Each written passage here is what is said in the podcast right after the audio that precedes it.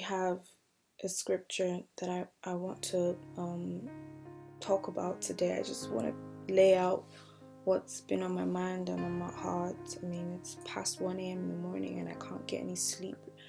And I just feel the need to put this out there. You know, I was listening to Francis Chan. Oh, I've been listening to Francis Chan a lot lately, and I've been realizing that suffering is a big part of the gospel. I was I was reading Philippians 3 and then I put on a message and he happened to be talking about the same thing, the same scriptures that I had been reading. Philippians 3, 1 John 4. It's incredible how much suffering is a part of the gospel. And the way I see it, suffering is the cost of intimacy with God. I mean, Philippians 3:10 is just such a profound scripture. I mean, but the thing is many Christians today will say, you know what, God give me power, give me intimacy, but keep the suffering, keep the suffering for yourself and contradicts the gospel. It doesn't make sense. All of what Jesus preached every single time, he tried to let people know if you were going to follow me, you were going to encounter suffering, you were going to pay a, a deadly cost. The cost of obedience, really. This is why God says to obey is to better than sacrifice because obedience is the greatest sacrifice than sacrificing itself. The cost of following Christ is is suffering. I mean I mean the closer you get to God, the more you lean on him. And the more you lean on him, you realize that you will be afflicted because because look at Paul you will be afflicted in, in, in Jesus' name. You will be given a weakness, like Paul was given a weakness. Paul was given a thorn in his flesh to keep him in subjection, that he may know the sufficiency of the grace of God. If you want to get closer to God, be prepared to face suffering. I mean, Jesus was talking about the treasure in the field, but when you find it, you leave everything else. Are we prepared really to give up everything for the sake of the gospel? Are we prepared to understand that the cost of intimacy, this intimacy preaching that has been so just flooded the media these days, everywhere I look, it's oh, the key to um, the key to Christianity is intimacy, the key to Christianity is relationship, but they won't tell you that the cost of this is suffering, is suffering, is great, deep suffering and sorrow and I'm not talking about godly sorrow, I'm not talking about earthly grief. I'm talking about the closer you get to God, the more you know His heart, the more He breaks your heart for what breaks His. And do you know what breaks God's heart? People, His love for people. And it's not easy to love people, loving people is a burden.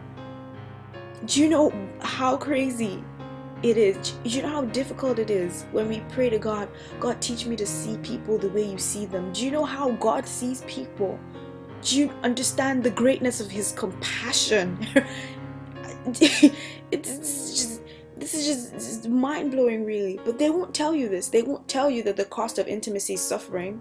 They'll wait for you to discover it. And Jesus wasn't like this. Jesus was telling people right from the onset that listen, if you're going to follow me, you're going to forsake your mother, you're going to forsake your father, you're going to forsake your kids, you're going to forsake everything. Are you ready to do that? That's what the parable of the sower is about. Are you ready to be good soil? Because I'm not gonna. Jesus tells them right out of hand, I'm not gonna. I'm not gonna pay attention to anything that's not good soil. He tells them straight off the bat. He says all the time, Who's my mother? Who are my brothers? Who are my sisters? Those who do, those who do, those who obey God.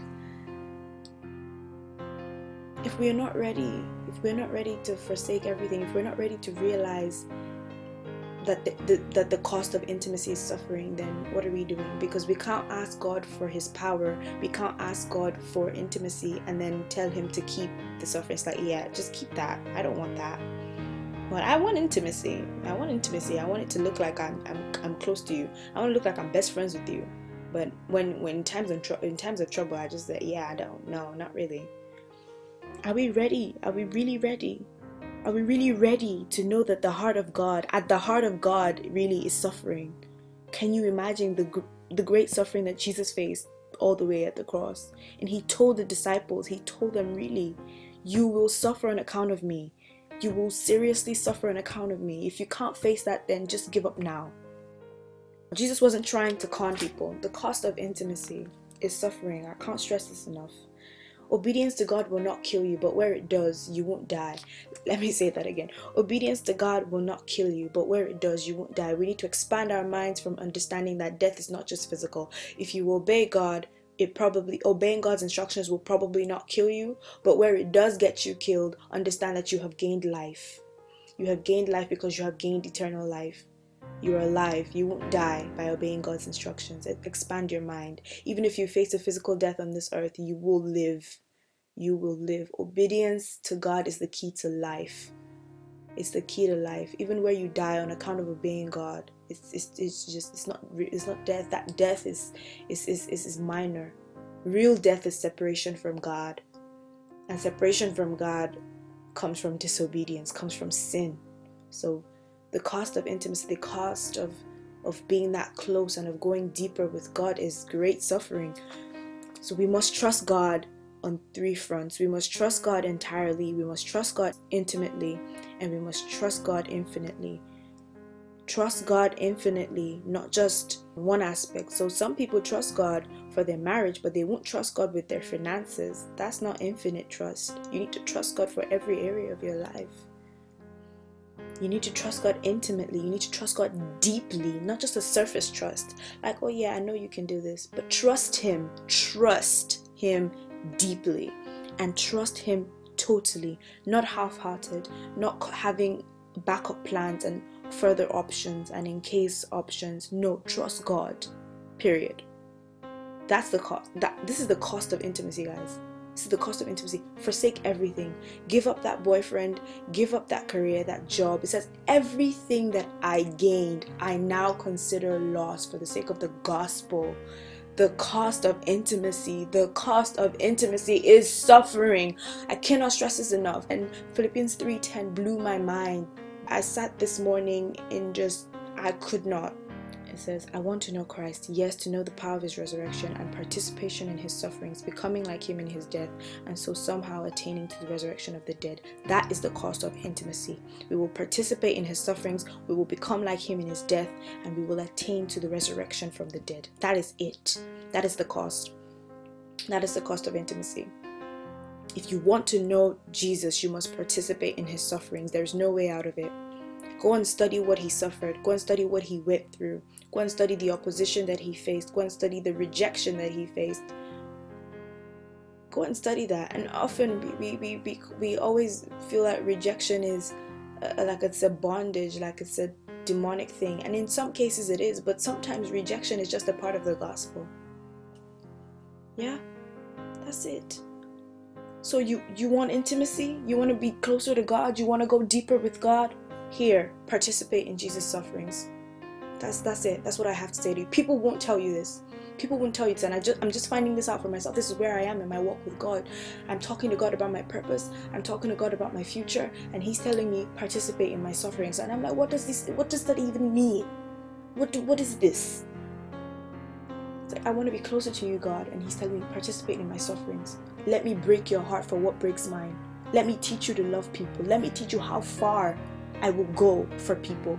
Let me teach you how to bear that burden of love. Love is burdensome.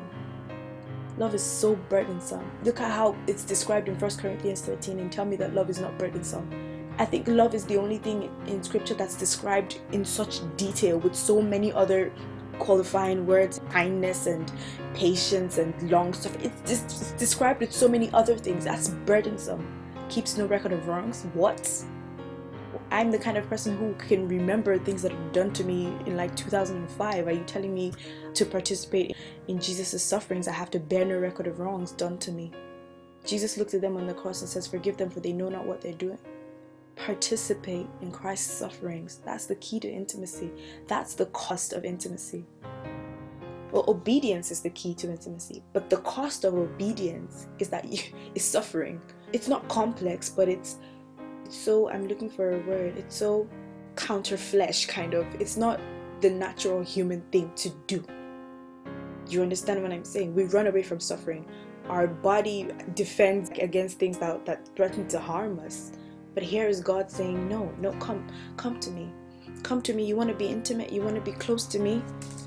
Let me teach you to lean on me. Let me teach you to depend on me. Let me give you a weakness that shows you my grace. Let me give you a weakness so that you know that my grace is sufficient for you.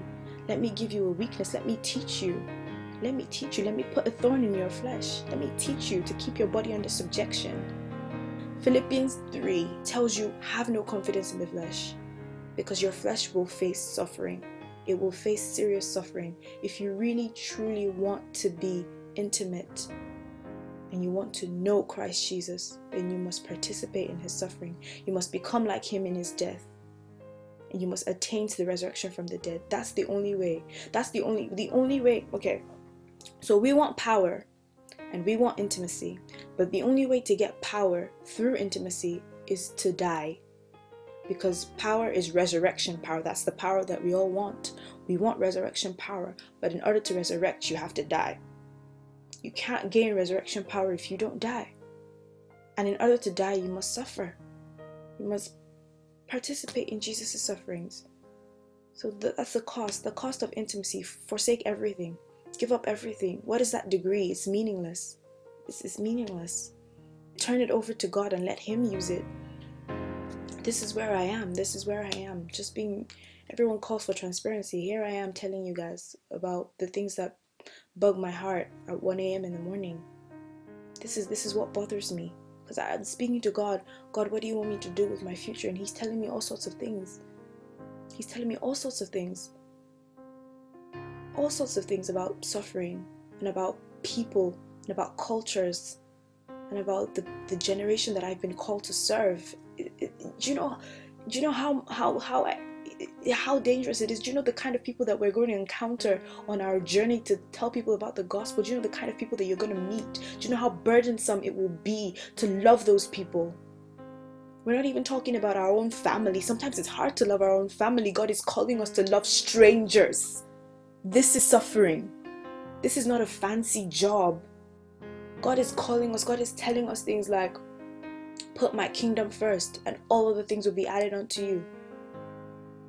You know don't serve don't serve mammon don't serve that spirit of money. And it's not that money is not key to the gospel. That's not what god is saying. Money money money will serve the interests of god. Money will serve the will and the purpose of god if it's in the right hands of course. But what god is saying is don't be somebody that wants a basic security. Listen your house is not guaranteed your life is not guaranteed nothing your house is not guaranteed the food you will eat for, forget all this. Forget it. Just leave it in God's hands and stop trying to deal with that. Stop trying to deal with the basic necessities. Stop that. Stop that. Stop worrying. Oh, what are we going to eat tomorrow? Leave that. Leave it because it's in God's hands. It's in God's hands. Just focus on the kingdom. Focus. and I mean, okay, we're all real. We're all real. Obviously, food is important. Obviously, shelter is important. But when you elevate those things above God's will and God's plan and God's purpose, then you are serving a spirit of mammon, then you are serving your flesh. You need to understand that those things are secondary, and that's why Jesus. That's what Jesus is saying. Jesus is saying, "Do you think I'm so?" That's what Francis chanted. He says, "Do we really think that Jesus is so great that we will abandon our parents, we will abandon our children for Him? Do we really? I, think about it. Do you really think Jesus is so great? Do you really think Jesus is so great that you will forsake everything else? Because many of us have many passions. We love a lot we love jesus. It's not that we don't love jesus. It's not like we don't love god. We love god but we love a lot of other things. And that's where i am right now. I am struggling with a million and one interests. As a creative being i get ideas all the time. I'm flooded with ideas. I run i run through about at least 25 ideas in a day and I have to sit and discern. I have to sit with God and discern. Okay, which one is from the Holy Spirit? Which one do I put down? Which one is part of my purpose? Which one is irrelevant? Which one is will not serve the interests of the kingdom of God? I have a lot of passions. If you is is Jesus how many other things are sharing your love along with God? That's something we need to think about. Yeah, you love Jesus, but you also love a lot of other things.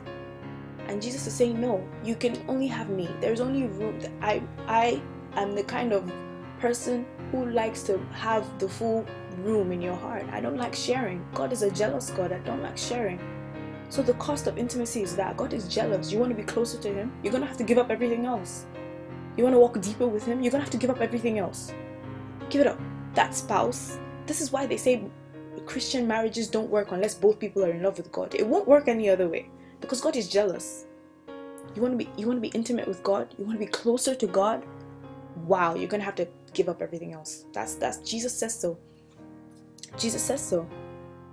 Jesus, just read that parable of the treasure in the field, and he he says that person found it and he just threw threw away everything else just for that one treasure. He's willing to give up every single. Do we like every time I, I I think about that, I hear Francis Chan in my head saying, "Do you really think Jesus is that great?" Because we can sing of His greatness, but do we really believe that He's worth giving up everything for? Because that is the cost of intimacy. We cannot. We can no longer pretend to be close to God by just praying to Him and reading our Bibles. At some point, we're going to have to live out the reality by participation. Okay by participation in his sufferings, by allowing God to break your heart for what breaks his, by moving and flowing in that compassion, in that love,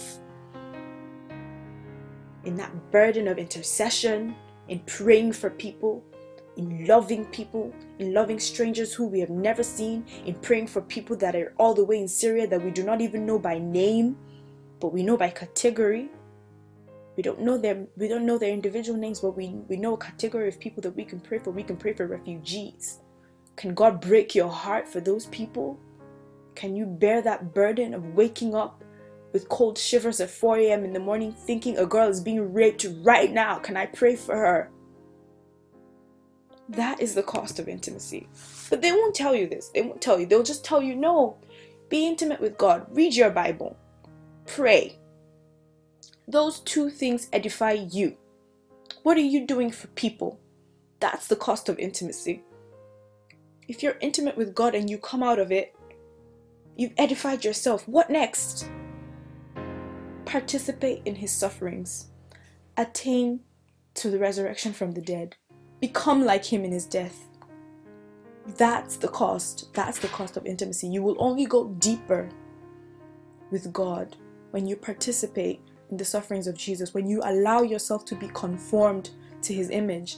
And it's not just about looking like Jesus in in attaining to the fruits of this in the, the fruits of the spirit and being gentle and being kind. Yes, all those things edify you, but what are you doing for others? Look at what Jesus did for others. That's where we're going, people. That's where we're going. I can't stress this enough. It's been on my heart. And I think I feel already feel a release and I feel a peace I think I can go to bed now because I'm going to say it one last time. The cost of intimacy is suffering. God bless you.